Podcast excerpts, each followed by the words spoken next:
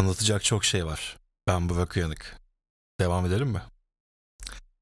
Ne dedim en son? Verdi televizyon programcılığı. %100 burslu kazandım. Bir yandan da konservatuar durumu var. İkisi arasında bir tercih yapmak zorundayım. Fakat işte panik atak geçirdiğim o gece. Evet panik atakla tanışmam o gece oldu. Çok kötü bir şeydi ve etkileri de böyle yaklaşık bir buçuk iki ay kadar devam etti. Tabii bunun altında yatan bazı nedenler var. Şimdi birazcık geçmişe dönmek istiyorum. 99 İzmit depremi. Bugün biraz ondan bahsedeceğim. Yani sadece yıkılan binalar olmuyor, hayaller oluyor. Belki de bugünkü başlığımız bu olur. 99 yılında babaannemler İzmit'te yaşarken amcamlarla birlikte onların yanına tatile gittik birlikte. Orada e, dayım kuyumculuk yapıyordu kuyumcular çarşısında. Hem ona yardım ediyordum hem de e, işte balık tutuyorduk İzmit'teki e, sahilde. Arkadaşlar da edinmiştim.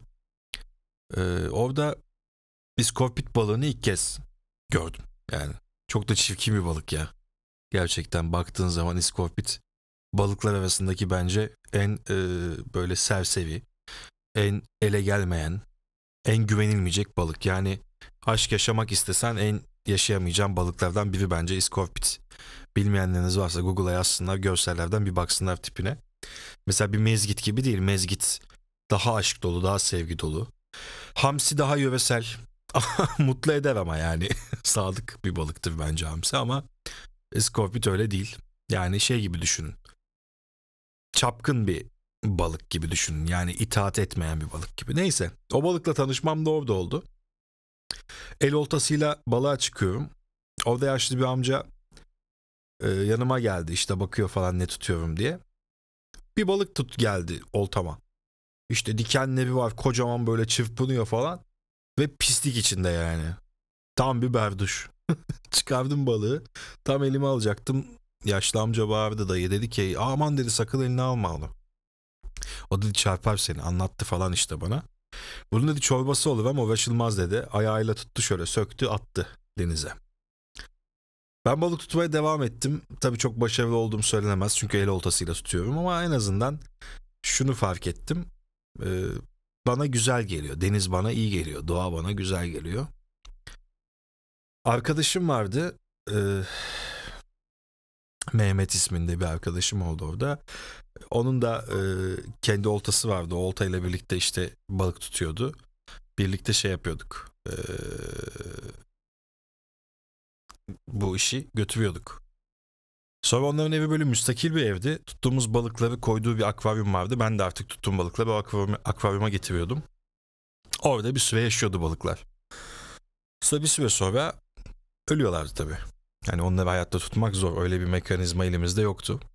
Ama işte çocuğuz o zaman. 9 yaşındayım.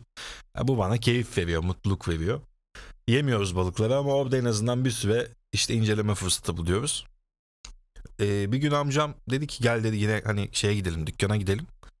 Tamam dedim gittik dükkana. Ee, böyle ürünleri seviyor falan. Kuyumculuk da çok acayip bir meslek. Çünkü dizdiğin şeyleri böyle tek tek siliyorsun, tek tek koyuyorsun. Yani dükkan ne kadar böyle şaşalı gözükürse o kadar tabii alıcısı olacak. O yüzden vitrin dizmek çok zor bir iş. Ee, ama amcam için zor bir iş değil çünkü amcam böyle halı püsküllerini bile tek tek düzelten falan bir adam da eskiden yani. Bu mesleği seçmesinin e, bence altında bu yatıyor olabilir. Tabii çok parası o zaman olması da yatıyor olabilir de. E, o dönem işte o amcama yardım ediyorum. Bir yandan amcam bana para veriyor. İnternet kafeye gidiyorum. E, internet kafede e, oyun oynuyorum falan. Güzel bir gün geçiriyorum. Ertesi sabah balık tutmaya gidiyorum. Fakat bir sıkıntı var. Balıkların çoğu sahile vurmuş. Ölmüş durumdalar yani. Hani artık balık tutmanın da bir zevki kalmadı ki zaten balıkların hepsi sahile vurmuş. Midye desen midye yok. Bir tuhaflık var yani hissediyorsun. Köpeklerin davranışları garip. Denizin dalgası inanılmaz yani hiç dalga olmayan denizde inanılmaz bir dalga var. Pis deniz baya böyle bir bulanık. O gün eve erken geldim işte. Sonra babaannemle yemek yedik. Beni yatırdı sonra işte. Çok karanlık bir odada yatıyordum. Ben karanlığı hiç sevmem. Ya ışıkta uyurum mümkünse. O gece şey dedi bak dedi şehrin ışıkları sana aydınlatıyor dedi camdan dedi. O yüzden hani gerek yok dedi şey yapmaya, ışık açmaya. Beni öyle alıştırmıştı. Aynı zamanda aynı odada teyzem ve teyzemin arkadaşı da vardı. Ee, sonrasında büyük bir gürültüyle uyandım. Gece üzerimde kütüphane düşmüştü. Kitaplar yerle birdi. Ve inanılmaz dışarıdan bir gök gürültüsü duyuyordum. Kalkmaya çalıştım. Oradan teyzem kalkma dedi dur. Hani yat dedi sakın kalkma dedi. Tabi o zamana kadar da deprem diye bir şey bilmiyorum. Hiç yani bilgim yok. Duymuşum ama nasıl bir şey olduğunu bilmiyorum. Kafamı dışarı çevirdim o ışıkları görmek için hani. Şehrin hiçbir ışığı yanmıyor. İşte o zaman anladım. Işıkların sönmesinden anladım yani. Karanlığa boğulduğunu şehrin. Sonra büyük bir panikle kalktık. Her yer, her yerde her şey dökülmüş. Babaannem bağırıyor. Bir yandan amcamları merak ediyoruz. Gitti çocuklar diye ağlıyor. Başka hiçbir şey demiyor. Ben o sırada ailem İstanbul'da. Ben İzmit'teyim. Ailemi düşünüyorum bir yandan. Ee, şöyle bir durum var. Hayatımda hiçbir zaman Boxer'la uyumamıştım o döneme kadar. Ee, ama o gece Boxer'la yatasım tuttu ve o şekilde çıktım. Üstümde de hiçbir şey yok. Çok sıcak hava. Böyle çıplığa yakın bir şekilde dışarıdayım. Ama bütün insanlar o şekilde neredeyse ve kimse birbirine dönüp de aa bu çıplakmış diye bakacak bir durumda değil. O an çünkü sadece hayatta kalmaya çalışıyorsun. Yollar yarık. Arkadaşımın evine baktım. Arkadaşımın evi yıkılmış, yerinde yok. Bizim bina yıkılmadı ama etrafımızdaki birçok bina yıkıldı maalesef. Yolda derin yarıklar var. Sahildeyiz. Dalgalar inanılmaz vuruyor. Denizden sesler geliyor. İşte kimse yok mu? Yaşayan var mı? Hani sesimi duyan var mı? Orada kimse var mı diye anonslar geliyor. Bu sırada biz amcamların evine doğru gidiyoruz. Amcam, yengem ve küçük işte e, amcamın çocuğu, kuzenim yani. O da geliyor. Çok küçük o. Daha bir yaşında falan. Bir şekilde biz dedemin arabasına biniyoruz. O gece araba öyle bir sallanıyor ki yani sallanıyordu ki hani bir beşik gibi sallanıyor. Ve o an şunu düşünüyorum. Bu işin sonu yok. Kesinlikle bugün buradan kurtulmanın imkanı yok. İnanılmaz bir sallantı. Yani böyle bir şey olamaz yani. Arabanın içindesin. Aslında güvende hissetmen gerekiyor ama güvende hissetemiyorsun yani. Denizin dalgaları vuruyor. Sesler, bağırtılar. Yıldızlar böyle elinle tutsan alacakmışsın kadar yakın. Gökyüzü kıpkızıl. Yani doğa böyle sanki öfkesini kusuyor. Bunu hissediyorsun. Etrafta hiçbir hayvan yok. Sokak hayvanı hiçbir şey yok. Ambulans sesleri var. Ve herkes şokta. İşte o şok anı çok kötü.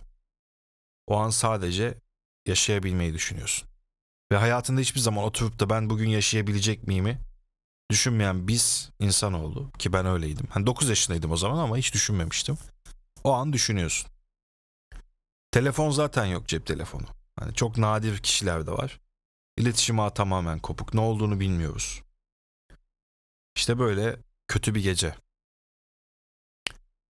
Ve sonrasında tüpraşın patladı. İşte tüpraş vardı o zaman. Ee, o patladı. Onunla birlikte dağa çıkmamız gerektiğini yoksa işte alev alacağını her falan söyleniyor.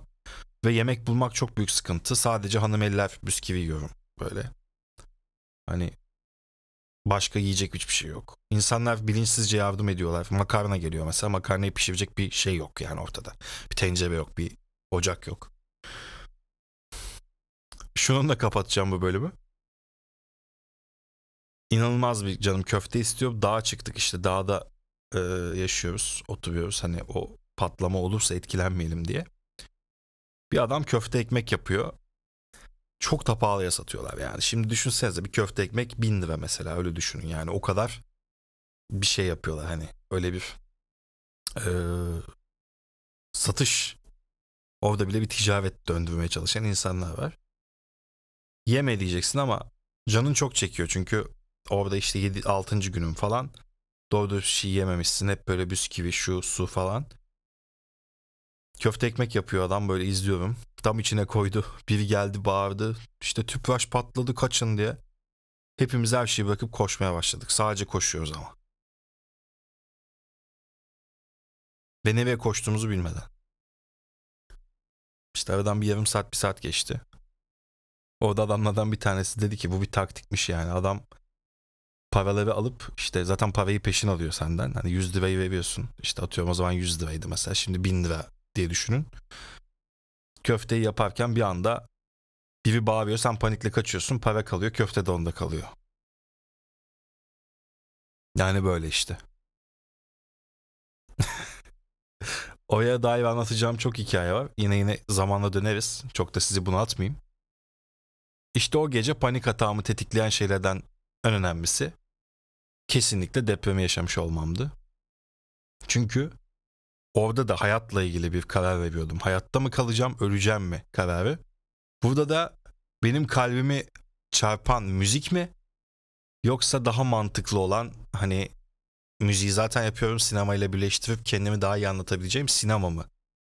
Seçiminin yanında bu yaşadığım sıkıntılar, bu yaşadığım üzüntüler ve duygusal bir ruh olmamdan kaynaklı üreteceğim şeyleri e, nasıl insanlara anlatabilirimi seçeceğim bir yoldaydım.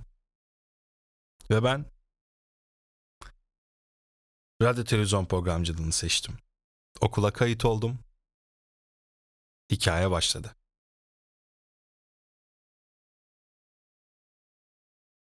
Birinci bölümün sonu. Daha anlatacak çok şeyim var.